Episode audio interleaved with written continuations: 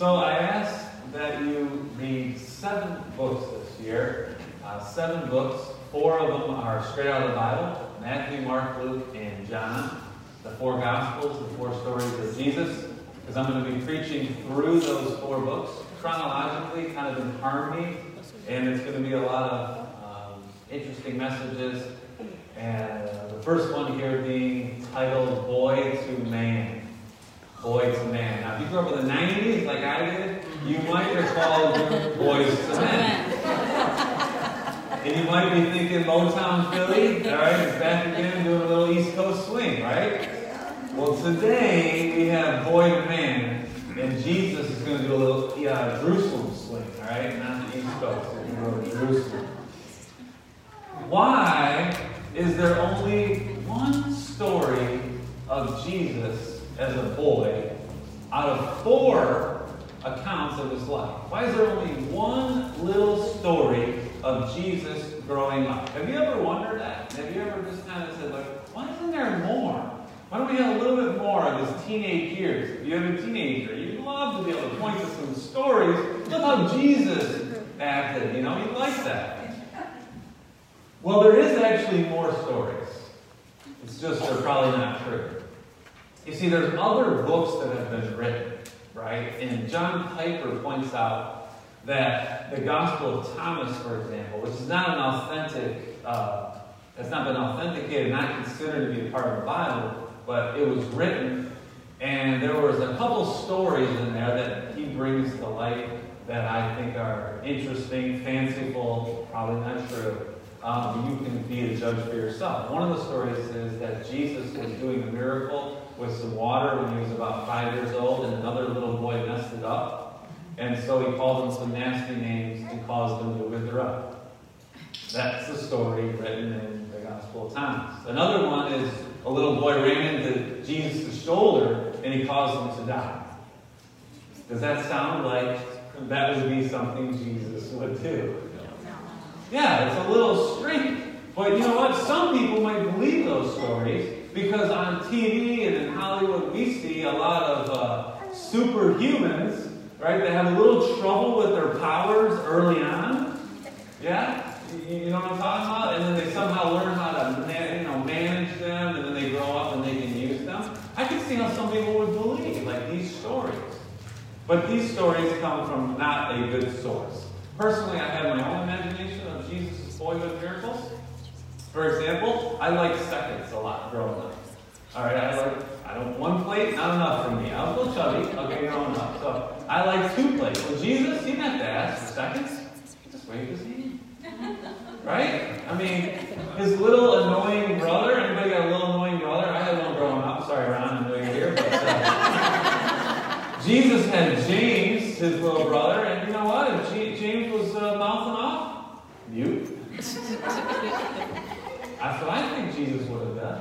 And then my favorite one is if you notice Mom was a little stressed. Hey, Mama, let's turn that water into wine. All right? Let's let's get you relaxed a little bit. But Jesus probably didn't do these miracles that I imagined. Four authentic accounts of the life of Jesus in Matthew, Mark, Luke, and John. And there's just one plain, simple, no miracle story of a twelve-year-old boy who's in a temple and he's listening to the teachers at Passover. Why just one story?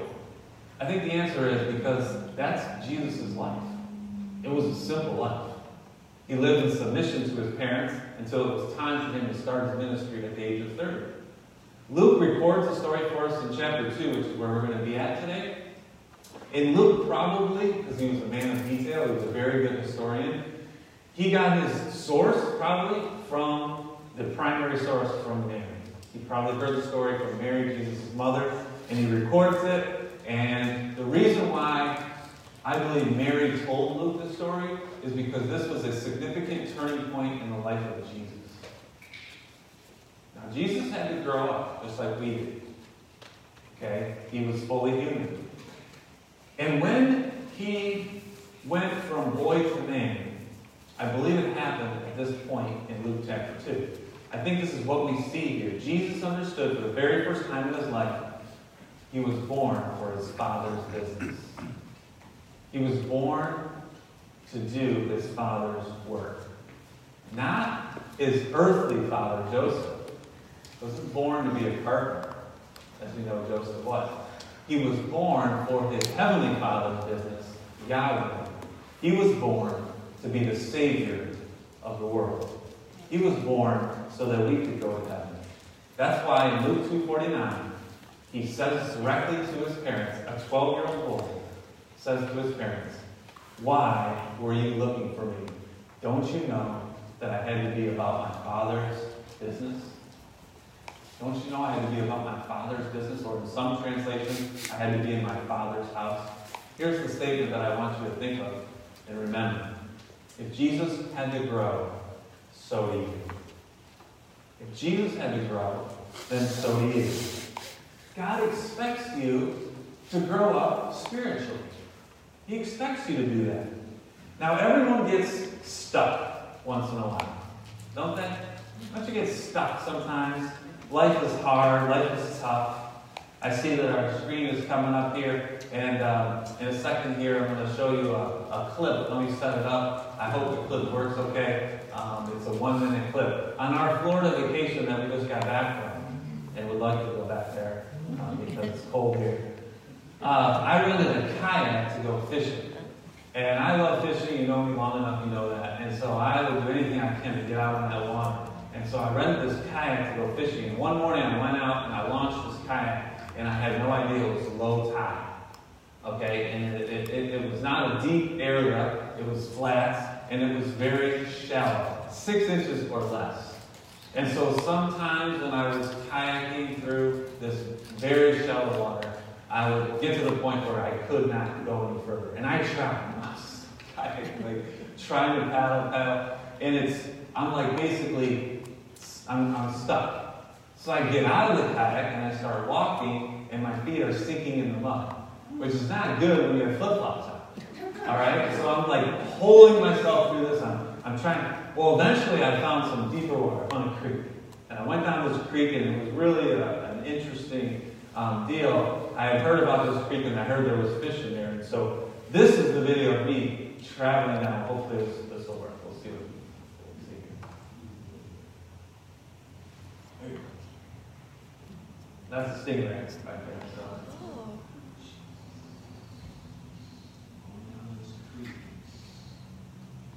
Years. There's some fish. Can you hear it okay? You can turn it up. Here we go. You got a better one. I'm fishing. You got a better one. So, yeah. Now we're on the move. We're out on the move. Where'd you go? Where'd you go?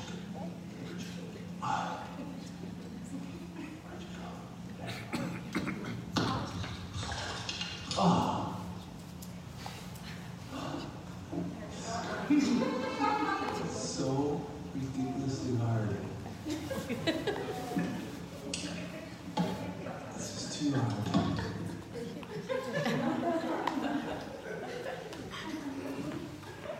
It was so hard to fish in this stupid creek. But there was fish everywhere. I mean, I saw them. I caught them. Like fish in a barrel. But as you can see, my line got stuck in uh, the trees above. Sometimes life feels that way, doesn't it? It's just so hard. It's not supposed to be that hard, but it's just so difficult. Nothing goes right. And sometimes you feel all alone. I mean, I was all by myself in this kayak, and there was nobody. Nobody around. I was all by myself, and nobody was there to push me, and I was complaining. And I just remember, I remember I had that thought. I'm like, why does this have to be so hard? I'm on vacation, man. It's supposed to be fun. It's supposed to be enjoying myself. Well, I got to the end of this creek, and it, the water was flowing downhill, and, and I had to paddle all the way back upstream. You know, if you ever paddle upriver, it's not easy. I had to go all the way back, and I remember thinking to myself, man, how am I going to do this? I just don't even want to do this. The thing is, I set my mind to it. I set my mind to it. Just like I've done in sports a thousand times before, I set my mind to it. I said, I'm going to push myself. I'm going to get back. And failure is not going to be an option. That's kind of the saying we used to have. Failure is not going to be an option. I wonder if we have that mindset in life, right? Sometimes you get stuck and you walk with God. Sometimes you don't feel like you're growing. Uh, maybe you didn't feel like going to church this morning. Maybe you don't feel like praying or reading your Bible. And sometimes you get stuck, and sometimes you just don't feel like moving ahead. But you got to say to yourself, failure is not an option. I'm going to do that. I got to keep moving. Because if Jesus had to grow up, and so do we.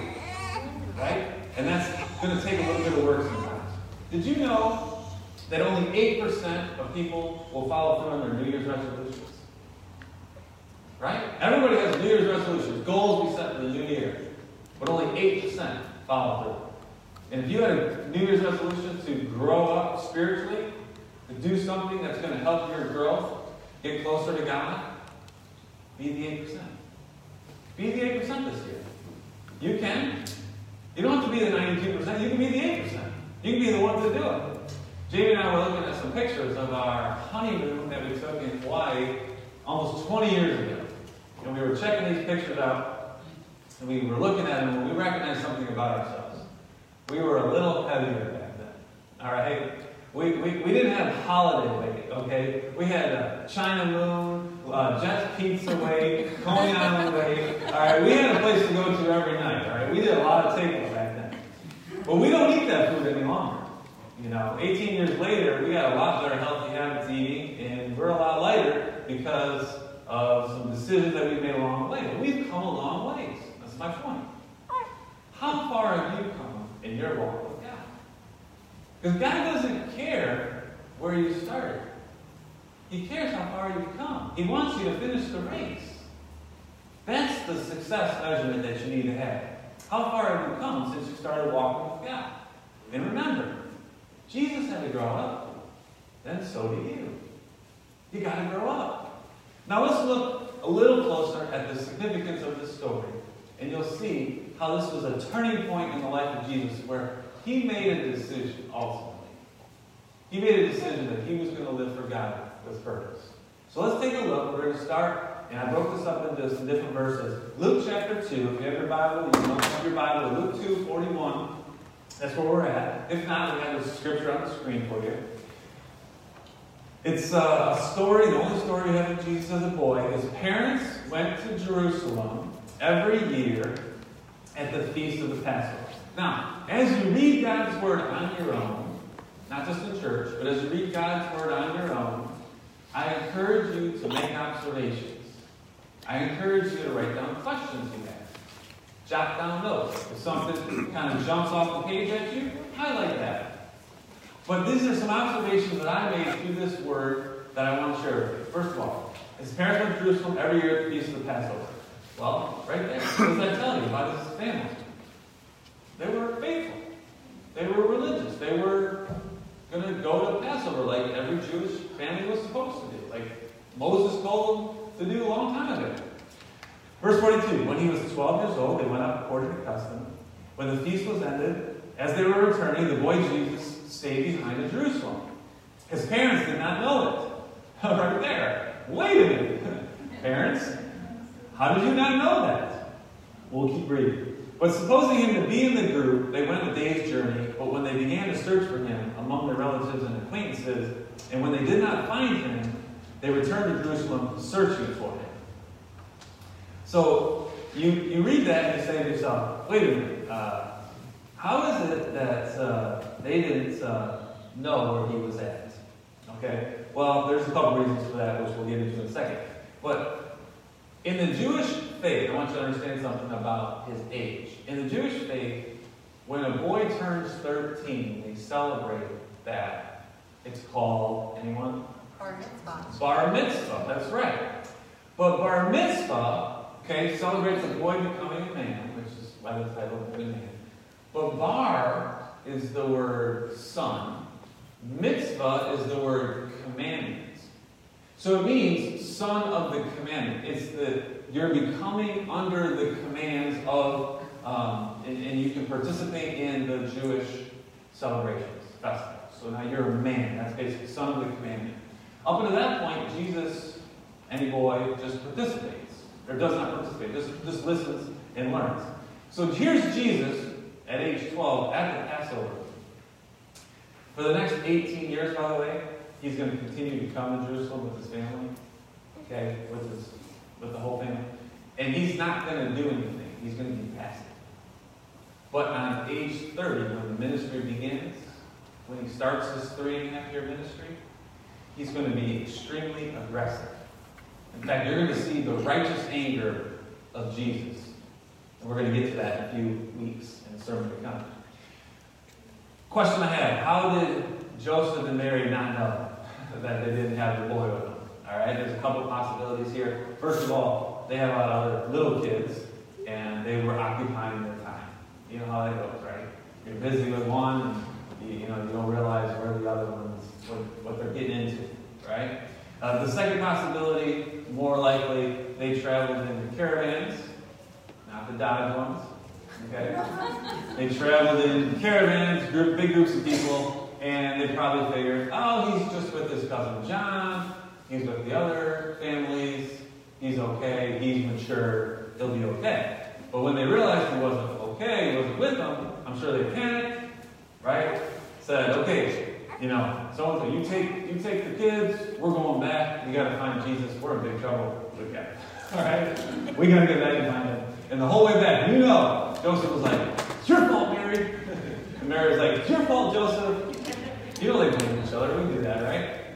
So anyway, they get back there and they uh, start searching. Verse forty-six. Three days. Three days. They did not find him until they found him in the temple. Sitting among the teachers in the temple, listening to them and asking them questions. And all who were who heard Jesus were amazed at his understanding and his answers. And when his parents saw him, they were astonished. His mother said to him, Son, why have you treated us so? Behold, your father and I have been searching for you in great distress. Now here's what I think is interesting. And maybe you made this observation. Jesus is participating in the temple. He's only twelve. Really not supposed to, but he's participating. And honestly, he's not just participating, right? He's blowing their minds. His, his knowledge and, and application of the Word of God is astounding to them. They, they, they can't even get it. You're twelve years old. How do you understand this? Where are you getting this from? And his parents pull him aside and they say, you know, we're so scared. You know, where were we? We thought we lost you. You ever lose a child even for a minute? Man, was that a pit in your stomach, right? They're so scared. Well, they find their beloved son, and they don't quite get it, right? Why did he stay behind? They don't understand it. It's uncharacteristic of Jesus, I'm sure. Even when he explains it to them, they don't quite get it. Here it is, the explanation. Verse forty-nine and fifty, he says, Why are you looking for me? Don't you know I must be in my Father's house, or I must be about my Father's business? They didn't understand the saying he spoke to them. This is that turning point in the life of Jesus. He's not getting ready for his bar mitzvah, okay? He's understanding what he will need to do in order to save us. That's what he's getting right here. I mean, his family would become those who do the will of the Father. Remember that time later on? Where his family was looking for him. They came to a house where he was speaking and healing. And they said, your family's here. And he says, no, my family is those who do the will of the Father. So here's Jesus, I think, maybe for the first time in his human life here, recognizing, understanding what he needs to do in his life. What a turning point. What a, what, what a change that's going on in his mind, what he's processing. Now, here's a natural question. Uh, well, I, I'll back up a second. Just so you know, he didn't neglect his family, his earthly family, okay? You can look at the next two verses, and you'll see how he treated them. He went down with them to Nazareth, where they lived, and was submissive to them. Teenagers, you hear that? Okay, I know some of you are big. But teenagers, Jesus was submissive to his parents. Parents, make sure you underline that, highlight that in your Bible, put that on a card, put it on the refrigerator, or wherever your teen generally goes. And so they can see that Jesus was submissive to his parents. Okay? Keep that in mind. His mother treasured up all these things in her heart. And then verse fifty-two, Jesus increased in wisdom and in stature and in favor with God and man. Now when you read that, he increased in wisdom. Does that not beg the question, but God is all-knowing. God is omniscient. And if Jesus is God, the Son of God, how is it that he needs to increase in wisdom? Doesn't that make you think? Doesn't that really kind of, whoa, that's, that's deep, right? Here's the thing that's even deeper, that you probably won't grasp any more than you can grasp the Trinity. Jesus is fully God, yet he's fully man. He's fully God and he's fully man.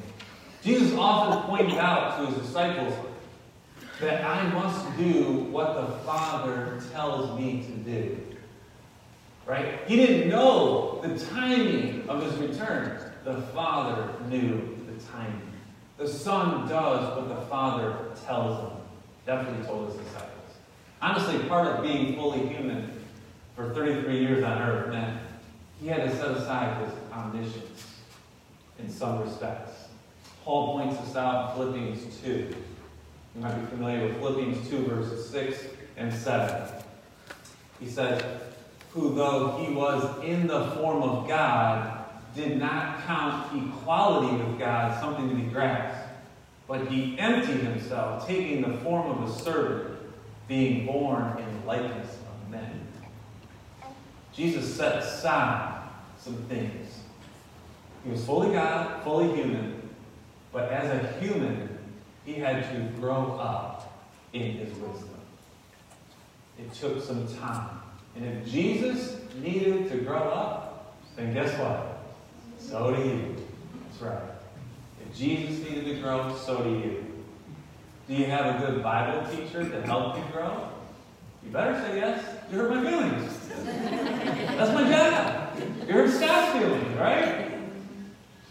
Anyone who teaches the Word of God, our children's teachers, you got to have a good Bible teacher to learn from. And I pray that our church, Life of Purpose, will always demand good, solid Bible teaching. Right? We don't provide what itching ears want to hear, as the Word says. We provide what God's Word says. We break it down because we want you to be hungry for God's Word. That's what we sang this morning. Are we hungry for God's Word? Right? We are hungry. This church is, and it always has been. And it's a wonderful thing. For fifteen years, we've been hungry for God's Word. Everyone must come to the point in their life, I believe, when you decide to follow Jesus. That's why I'm devoting the next year and a half to just these four Gospels. Matthew, Mark, Luke, and John. I want you to read them over and over because I don't want you to just be a fan of Jesus. I want you to be a follower. Completely dedicated follower. There's a great book, which is one of our seven books that I want you to read. It's called Not a Fan. If you can't afford it, I'll buy it for you because it's that important. Not a Fan is a book I read many years ago. It's a wonderful book because it helps you understand what it means to be a completely dedicated follower of Jesus. Written by Kyle Idleman, Not a Fan. I'm re- rereading it again. It's uh, uh, e- easier to read. Okay, it's not, not, not too long. It's, it's a good book and it's important. When you follow Jesus, you're going to see that he knew how to live for God with purpose. He gives us this example of how to live life as a human. Twelve years old, he understood. He understood what he needed to do. And he carried it all the way through. He told his parents. They didn't quite get it, but he told them. Ultimately, he knew he needed to suffer. You might recall when Jesus was a baby and they took him up to the temple when they were still in Jerusalem. And there was a man named Simeon there. And Simeon told Mary that um, a sword will pierce your soul, Mary. That this boy is going to actually cause you to suffer. In Hebrews five, eight, and nine, we get the summary of that. Although he was a son, Jesus learned obedience through what he suffered. That's an important verse because it's really deep if you think about it. Although he was a son, He learned obedience through what he suffered. And being made perfect, he became the source of eternal salvation to all who obeyed him. Jesus had to suffer so you could go to heaven. He had to. And that's not something we take lightly. Jesus learned through his experiences, just like you did. As a human being, he experienced temptation. As a human, he went hungry. He went thirsty. He felt every emotion you feel. Everyone. He knows humanity. He understands the broken world that we live in. And if you want comfort this morning, Hebrews four fifteen and sixteen should give you all the comfort you need. For we do not have a high priest who is unable to sympathize with our weakness, but one who in every respect has been tempted as we are, yet is without sin. And here's the comforting verse. Let us then with confidence draw near to the throne of grace, that we may receive mercy and find grace to help us in our time of need. Are you feeling the brokenness of life today? Are you feeling like, man, what a struggle. I don't even, I can't even make sense of what's going on right now. Well, draw near to the throne of grace. Receive the mercy in your time of need. Hold on to the hand of Jesus. That's what you need every time you struggle. And not just today, but every day. Every day you need the manna from heaven. Every day you need new mercies. Every day you need to trust God. Is the Christian life glorious? Is it? Edie thinks it is. Is it challenging? Absolutely. It's both. It's a glorious life. It's an abundant life, but it's a challenging life. So if you're going to choose to be a Christian, which I often redirect and say, Christianity is, being a Christian is being a follower of Jesus. Because it's so much deeper. If you're going to be a follower of Jesus, don't do it half-heartedly. Don't do it flippantly. Don't just say, oh yeah, I'm a Christian, I go to church. No. Commit. one hundred percent. Go all in. Do it like Elisha. I love Elisha. He busted up the plow, he sacrificed the oxen, he threw a party, and he started walking with Elisha. No turning back. No turning back. No option to go back. And failure wasn't an option. Are you ready to decide to follow him? Don't sit on the fence. The devil owns the fence, by the way. You can't sit there. You need to choose this day whom you will serve. For Joshua said, as for me and my house, I will serve the Lord. David said, the Lord's my shepherd. Daniel said, I'm not going to stop praying to my God. Peter and John said, we're not going to be silenced. We must speak of what we have seen and heard. Paul said, for to live is Christ, and to die is gain. We have all kinds of examples of people who decided to be one hundred percent followers of Jesus. Will you follow him? Will you commit today to grow up spiritually? If Jesus had to grow up, so do you. Will you decide to follow him? As we sing this final song, I ask that you pray to God. This is your time. Talk to God. Commit to him. Make the decision. I will follow Jesus. That's all you need to say to me. I will follow you. I'm done doing this halfway. I'm all in, God. one hundred percent. Lead me. I want to follow you. Let's pray. God, I thank you, Lord, for this wonderful example that you've given us in your Son, Jesus. Thank you, Father, that we only have one story of his boyhood. Because that one story that we have illustrates in a profound way that he chose to honor you with his entire life. That he committed one hundred percent to live for you. And we see that he increased in his wisdom and that he suffered. He learned obedience through what he suffered. God, I know that we don't want to suffer. I know we don't want to go through the, the, shadow, the shadow of the valley of death. I know we don't want to go through the tough times. But God, we trust. We want to trust. We need to trust that you have a green pasture waiting for us, that you have a still water waiting for us. Father, help us.